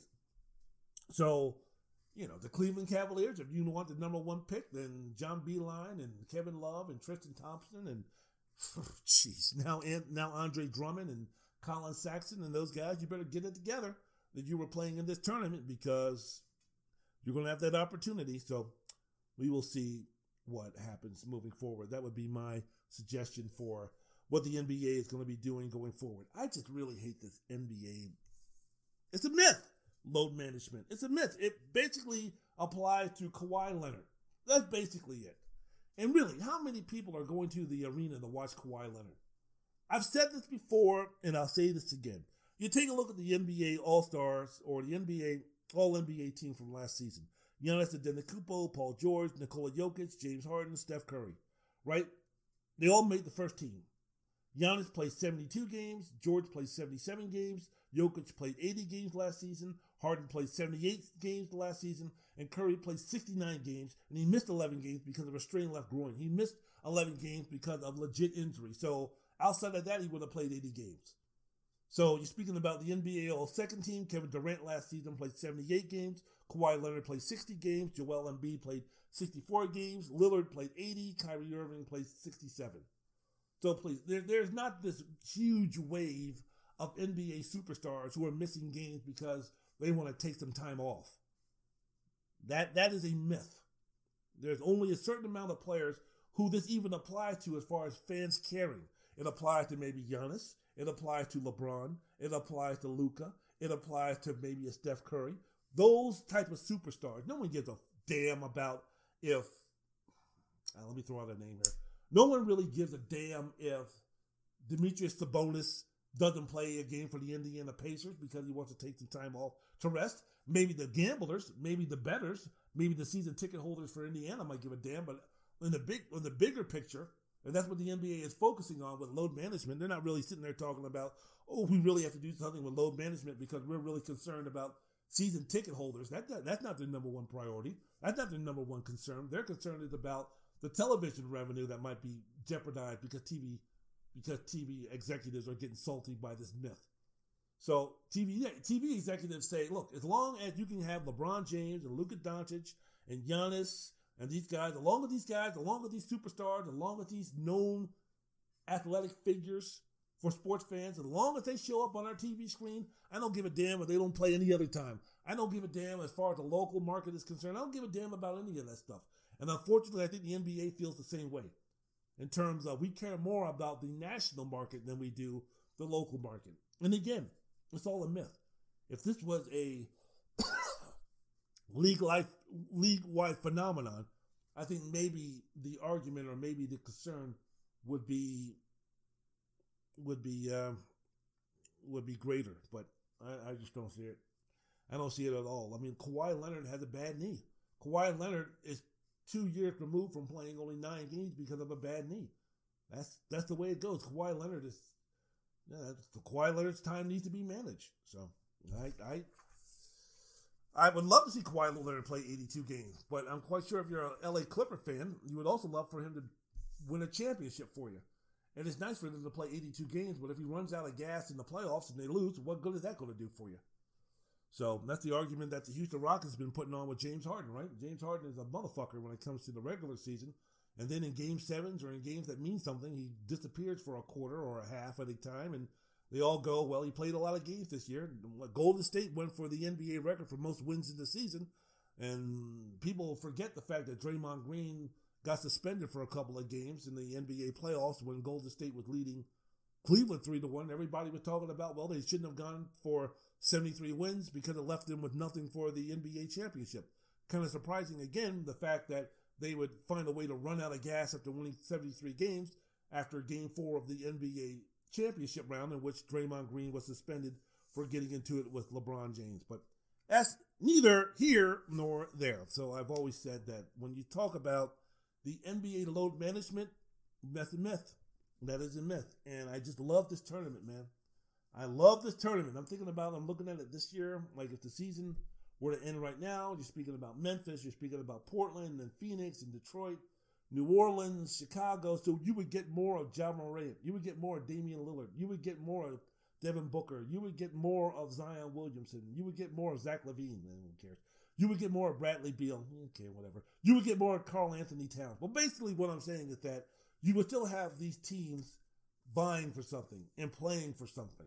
So you could be watching the NBA playoffs on Monday, Wednesdays, Fridays, and Sundays, and you could be watching these games, the tournament, to see who the number one pick is on Tuesdays, Thursdays, and Saturdays. But not Monday, Tuesday, Wednesday, Thursday, Friday, Saturday on Sunday, Monday, Tuesday, Wednesday, Thursday, Friday, Saturday. So there you go. There you go. I had to get that in there. You know, you just lay it out for me. I'm going to sing it. Sunday, Monday, Tuesday, Wednesday, Thursday, Friday, Saturday, love. So yeah, man. So that's going on with the uh, with the NBA. Time for me to now talk about my Georgetown Hoyas. But before we talk about one of my favorite Georgetown Hoya squads in a while, give me the music. When I call your name, girl, it starts to flame, burning in my heart, tearing it all apart. No matter how I try, my love I can't hide.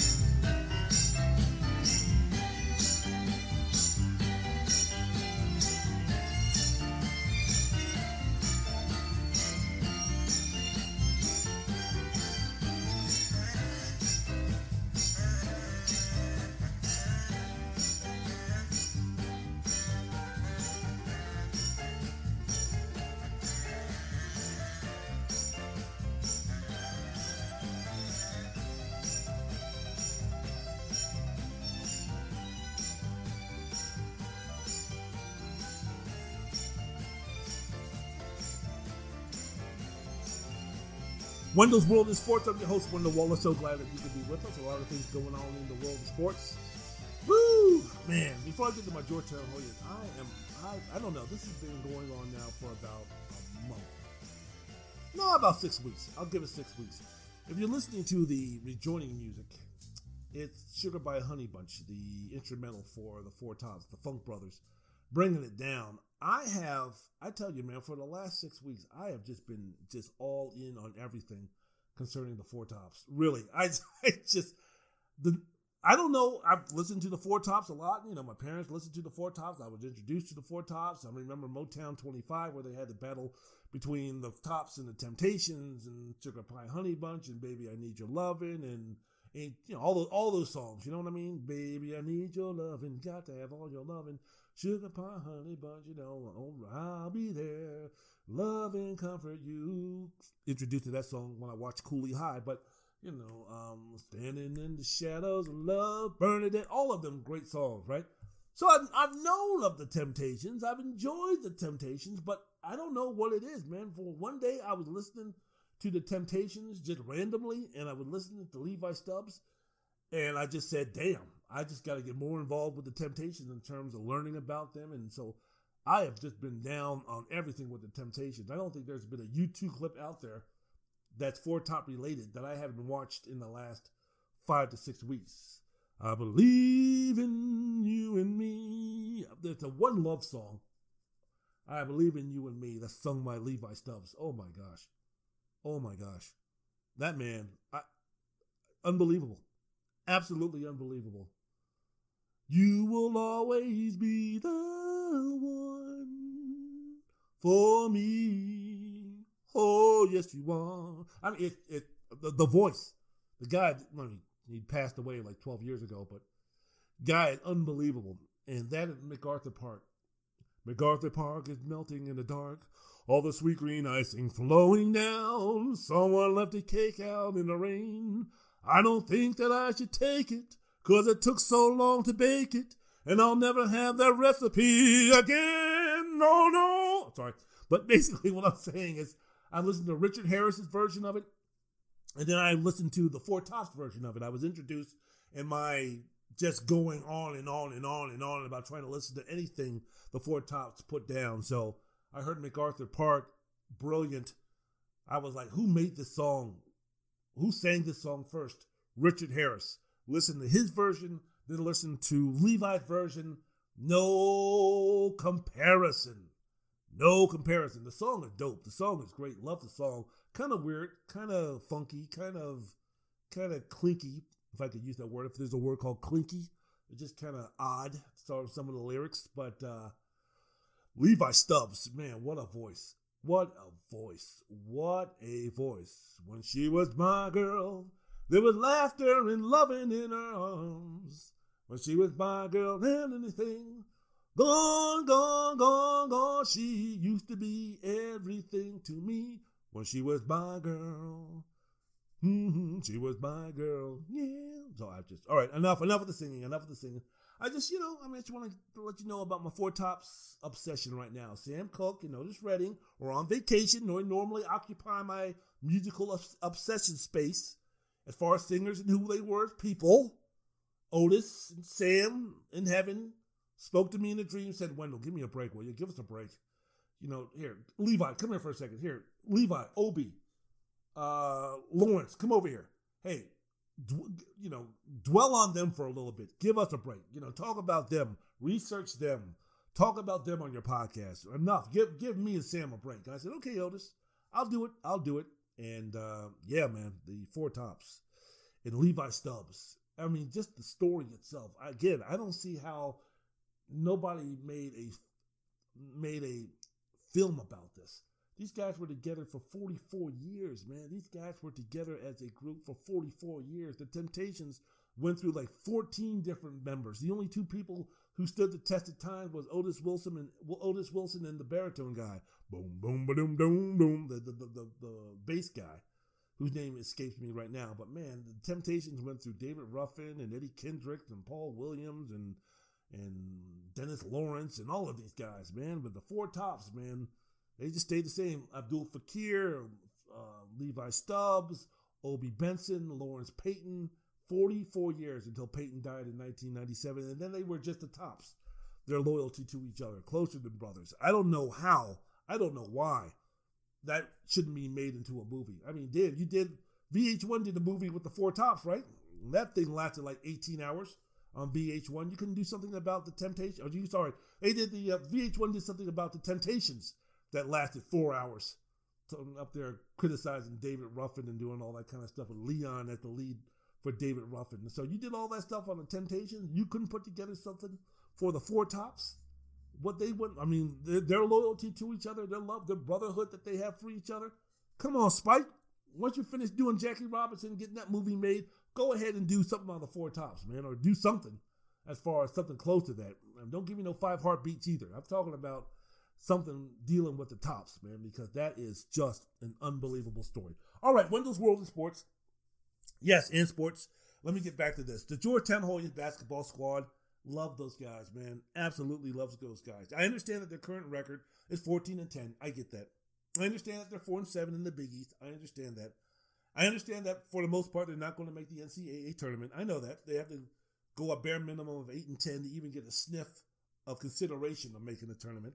And if you take a look at their remaining schedule, on Saturday, they're at Butler, Providence, at the DePaul, at Marquette, Xavier, at Creighton, Villanova. So I'm being realistic. I'm taking a look at the best case scenario. They beat Providence, they beat the DePaul, they beat Xavier, and then they lose to Butler and Marquette and Creighton and Villanova. They finished the season 17 and 14. I don't think that gets you in the tournament. I don't think that deserves to get you into the tournament. Worst case scenario, realistic scenario, especially if Yurtseven and McClung don't come back, they lose all the games and finish 17 and 14, or 14 and 17. Let's say 14 and 18 because they'll lose the playing game for the Big East tournament. But I don't care, man. Whether they make the tournament, no matter. I don't care what happens. Whether they make the tournament or they lose the rest of their games, this has been an absolutely enjoyable team to watch. I would have liked the season to go a little bit better, don't get me wrong. But for what those guys have been doing, the heart that they've shown, the togetherness that they've shown, the willingness to play for their coach that they've shown, I, I have I've loved this team.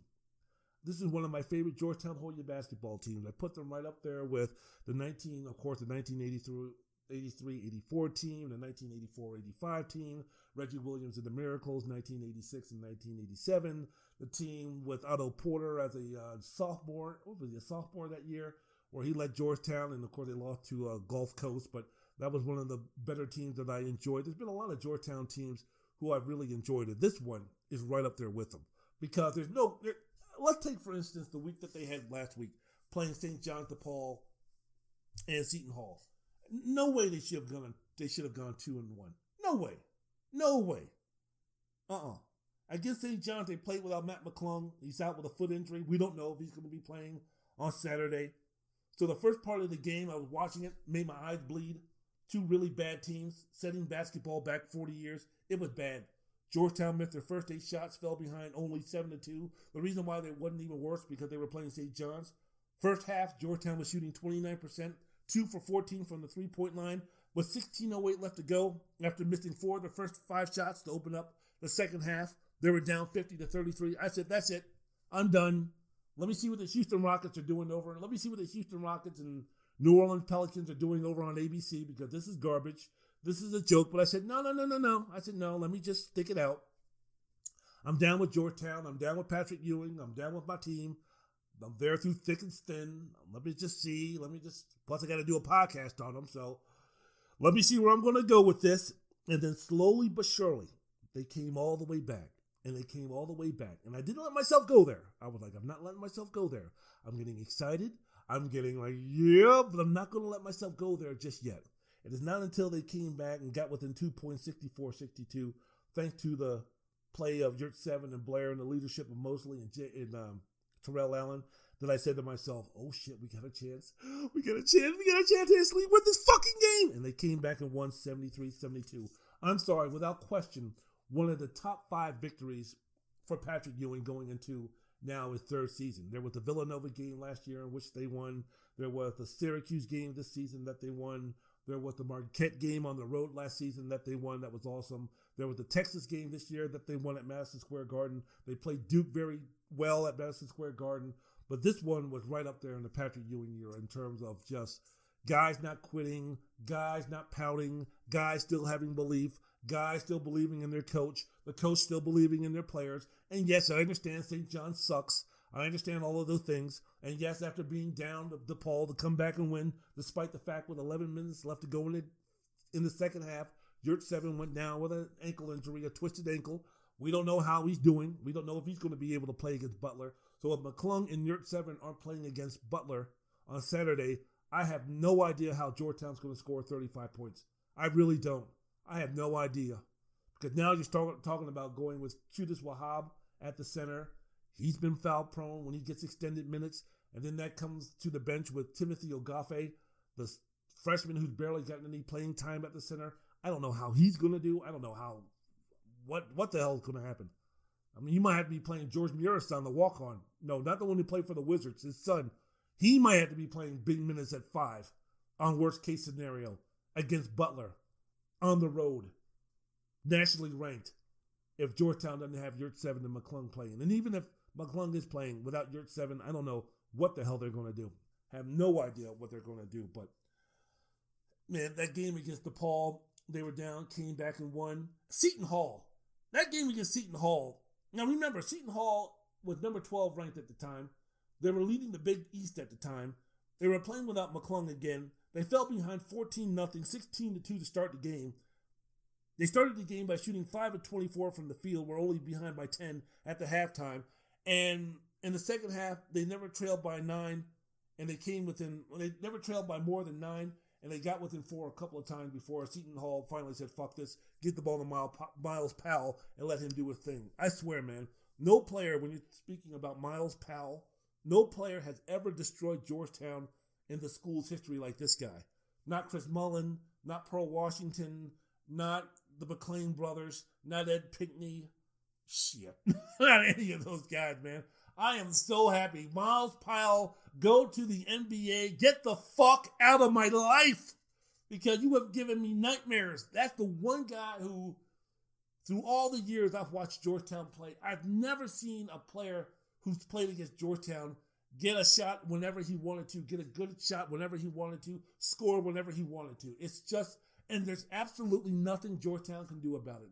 There's no zone, there's no man, there's no press, there's no junk defense, gimmick defense. There's nothing. There's nothing Jamorko Pickett can do. There's nothing Jagan Mosely can do. There's nothing Terrell Allen can do. There's definitely nothing Matt McClung could do to stop Myles Powell. And he just kills us, kills us, kills us, kills us, kills us. The man scored 18 of the team's first 32 points, finished the half with 31, uh, finished the half with 21 points, and he was just clicking, and there was absolutely nothing we could do to stop him. So when Myles Powell finally graduates, man, I will be outside of his probably his family. I will be the happiest guy in the world. The fact that Myles Powell is going to graduate and get the hell out of Seton Hall, so he doesn't have to torch Georgetown time and time again. But again, I am completely, I am just completely in love with this basketball team. Again, the way they play. Jahvon Blair scored 30 points, averaging 24 points a game over the time when McClung has been out, the key player in their victories against Seton, against um, St. John's and DePaul. And look, yeah, DePaul and St. John's, they're bottom feeders. I get it. I understand it. I know we're not beating Villanova, and I know that we're not beating Seton Hall or whatever. But you try to tell me with the team that we have right now that we should be beating Seton Hall, we should be beating DePaul, we should be beating St. John's especially St. John's being down 17 in the second half, especially get the Paul without our best two best players on the team, being depleted like we are. You try to tell me that's coaching, my man. I'm sorry. Patrick Ewing can coach. America's coach, Patrick Ewing can coach. God, now we can get this kid Moncrief from Canada. Oh man, I wish we. I hope we can get this guy. Oh, you know, Terrence Williams turned us down. Okay, you go ahead and play in Michigan. We're going to get someone who's even a better player than you are. That's fine. That's fine. So let's cross our fingers. All right. I am done. I am out of here. I'd like to thank you for listening to the podcast, Wendell's World in Sports, with your host, Wendell Wallace. Be good to each other. Be good to yourself. Be good to your fellow man. Be good to your fellow woman. Be good to everybody. Be good to whoever you come across, man. You know, just show them love. Show them that you care. Show them that you're down with them. Let's make let's see what we can do to make this place a better place to be living in. It's a challenging it's a challenging notion, I know, especially with the piece of shit that we have in the White House right now. It's very challenging, very difficult right now. But um, there will be sunshine on this cloudy day very very soon. So. Thank you very much for listening. Wendell's World in Sports, Wendell Wallace. Music.